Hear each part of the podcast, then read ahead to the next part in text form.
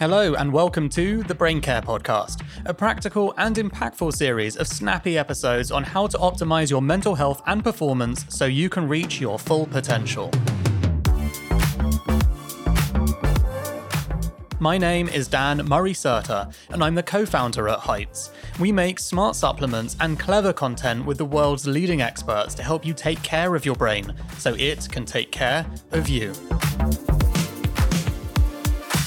We are back again, only this time to be joined by James Routledge. He is many things a writer and published author with Penguin with his new book, Mental Health at Work, a brilliant public speaker and panelist, and finally also the founder of Sanctus, which is a purpose driven organization with a mission to change the perceptions around mental health and put the world's first mental health gym on the high street.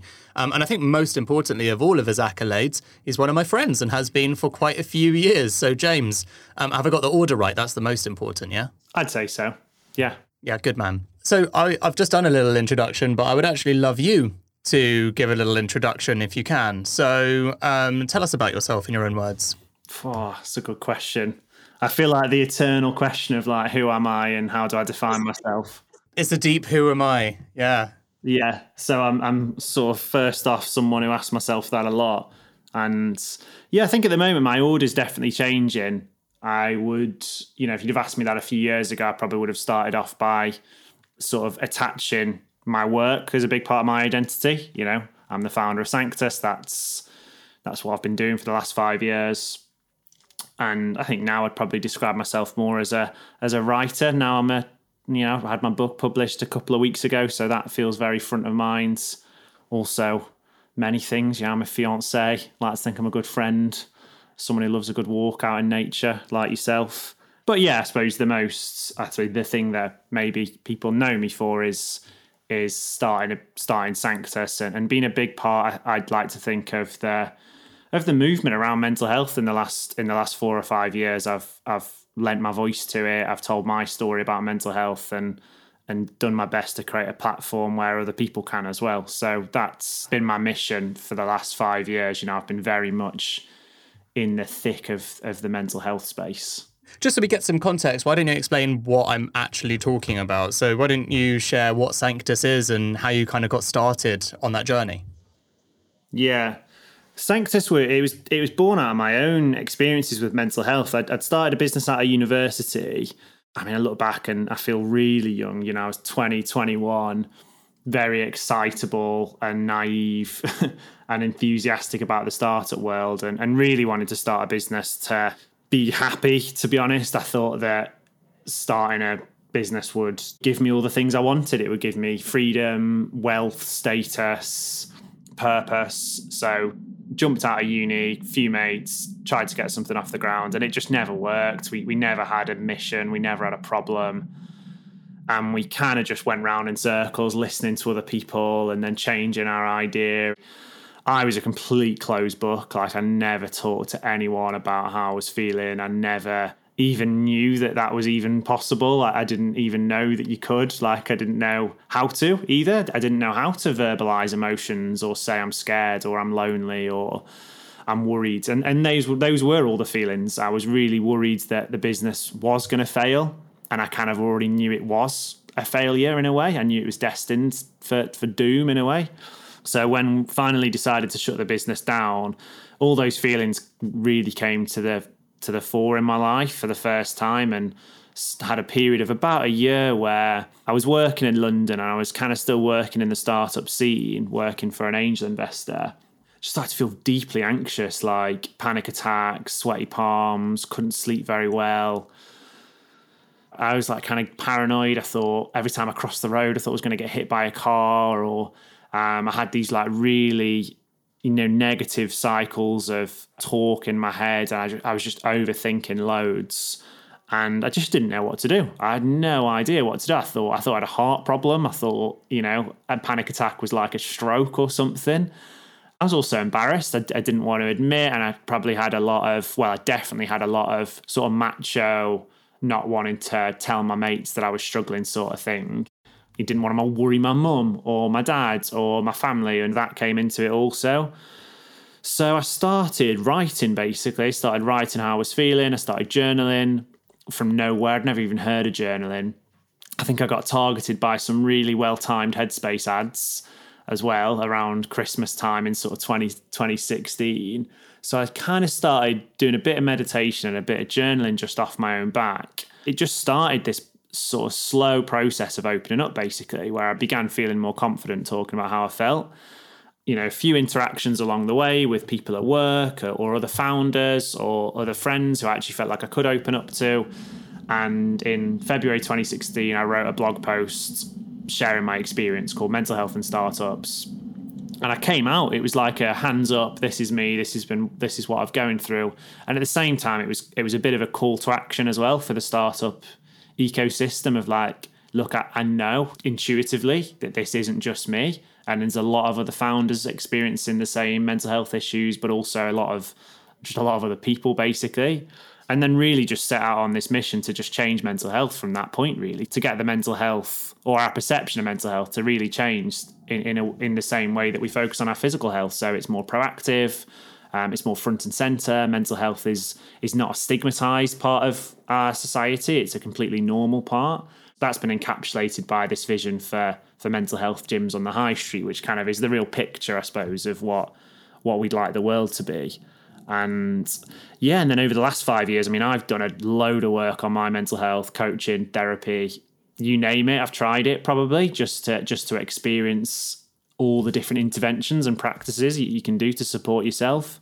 And then through Sanctus, we've partnered with hundreds of businesses and, and supported thousands of employees a month with with their mental health through coaching. So yeah, kind of come a long way, I suppose, in the last five years, and just seeing a load change in myself, and then a load change also externally and how mental health is is kind of perceived and, and where we as a humanity really are at with with mental health in general.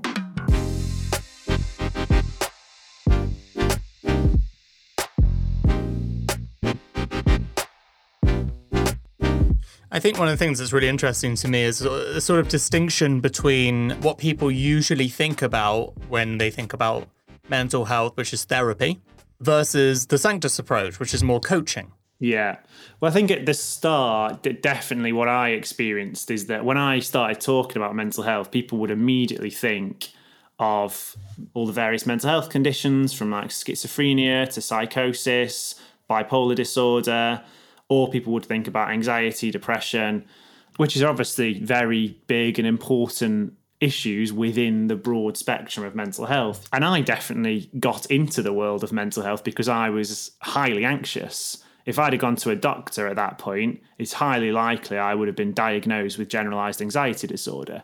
Now, when I started to work on my mental health in those early Sanctus groups or with coaches, I also began to experience other sides of mental health where I started to grow and transform and feel connected I started to experience joy and fulfillment, love, and explore my creativity in really different ways. So I really saw how, you know, as a society, we just had this very one sided view of mental health and really weren't looking at kind of like this almost like 50 to 70% of like the mental health continuum really that had kind of been taken a little bit in the whole self-development and self-help space um, but that was never called mental health some reason you know, and, and even coaching had never really talked about how if you went to see a coach to talk about your career or how you wanted to be a better leader or how you know you wanted to have a career change that would fill you up more no one was ever ever calling that mental health and to me that was just another side of, of mental health and then the reason for coaching was that again, Sanctus started because I was trying to solve my own problem. I wasn't ready to go and see a therapist. I was terrified of like diving in and going deep, which is what you do in therapy. It's a weekly contract. You typically talk about past experiences, trauma, and traumatic events in, in your life, whether that's bereavement or periods of instability, things that happened at school, childhood, family dynamics. And I just wasn't ready for that. You know, the analogy I would use there is I, I was ready to do a bit of stretching, like a bit of a warm up. You know what I mean? Like I was ready to sort of, you know, touch my toes for the first time. I wasn't ready to start, you know, lifting really heavy weights. So coaching for me felt like a, a way in to start to talk. I'd, I'd never talked. Like, I'd never, other than maybe lights off, you know, with an ex-girlfriend every now and again or in the smoking area of a nightclub when I was when I was younger I'd never really opened up so coaching felt re- a, much, a bit much more accessible than therapy for me at that stage and and I felt like a lot of other people felt the same and also you know coaching is typically much more about your present situation and your future situation so where you are now and, and where you're going whereas therapy might be present but also go back into the past to heal things that have gone. So again, coaching sort of fell into more of that proactive and preventative nature, which I felt like I felt like you know I feel like therapy is a brilliant product, and there are loads of great therapists, and we can in- increase access there. But actually, it was coaching and a more proactive tool that I really wanted to make it more accessible to people. And actually, it's not just me, but many others people go to a coach, do a bit of work, and then actually realize going to see a therapist would be better. Um, and that's what happened with me. I, you know, I saw a coach for six, nine months, or maybe even a year, and then I realised that there was some bigger stuff for me to heal and unpack, and and then worked with a therapist. Yeah, I love that. I guess I hadn't really thought about it in the sense of um, where you are on the journey, and diving straight in with a therapist might well not be the right way. Like I have had a coach for the last year and a half, and have found it super duper helpful but I had actually never worked with a therapist directly until January um, 2021. Uh, which was just a culmination. I mean, literally, it was like, you know, going to the doctor. I got diagnosed generalized anxiety and got recommended to see a therapist. And I did that for six months and was somewhat helpful. But I think that's that's really it, which is uh, understanding where you are on the journey, that these are all tools. There are different tools that you can have at different times in your life that you should pick up and put down depending on where you are. And for me, coaching has been the right ongoing practice, whereas therapy hasn't. I've stopped therapy, haven't done it for three months now, maybe four months actually, um, because it isn't what I've needed at that time. And I can totally see myself going back to it if it's what I need at that time. And I think this is one maybe the misconceptions that people have, which is that these aren't necessarily f- like on always or, you know, forever states. You know, you can pick up and put them down as you need, or you might need to do it for a long time. They're sort of tailored like we are as humans. Yeah, I mean, there's a lot of old misconceptions in mental health based on, you know, thousands of years of different heritages and traditions and history. But yeah, completely, there's no right way to do it. And I think we've come from quite a rigid way of looking at health that is, you know, we have to follow these exact steps. And that works in particular parts of our health, whether maybe if I break a bone, whereas our mental health i think is really different and there are you know there are lots of different practices that we can pick up and put down depending on on where we are in our life and how we're responding to the different situations and the different environments we're in.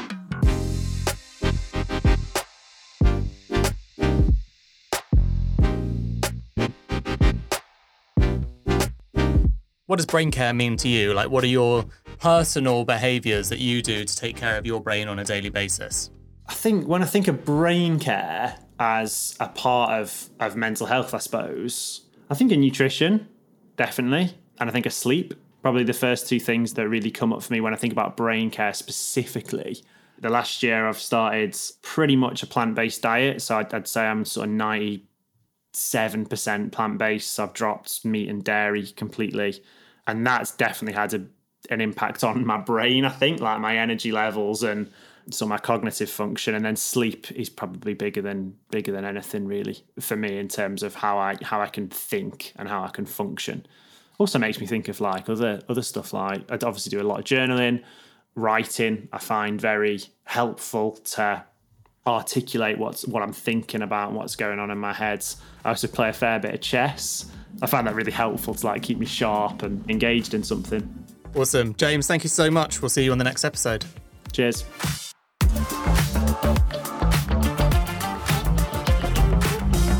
Thank you so much for listening to this episode of the Brain Care Podcast. Don't forget to leave us a review and subscribe so you don't miss any future episodes, and follow us at Your Heights on Instagram and Twitter for daily doses of brain care.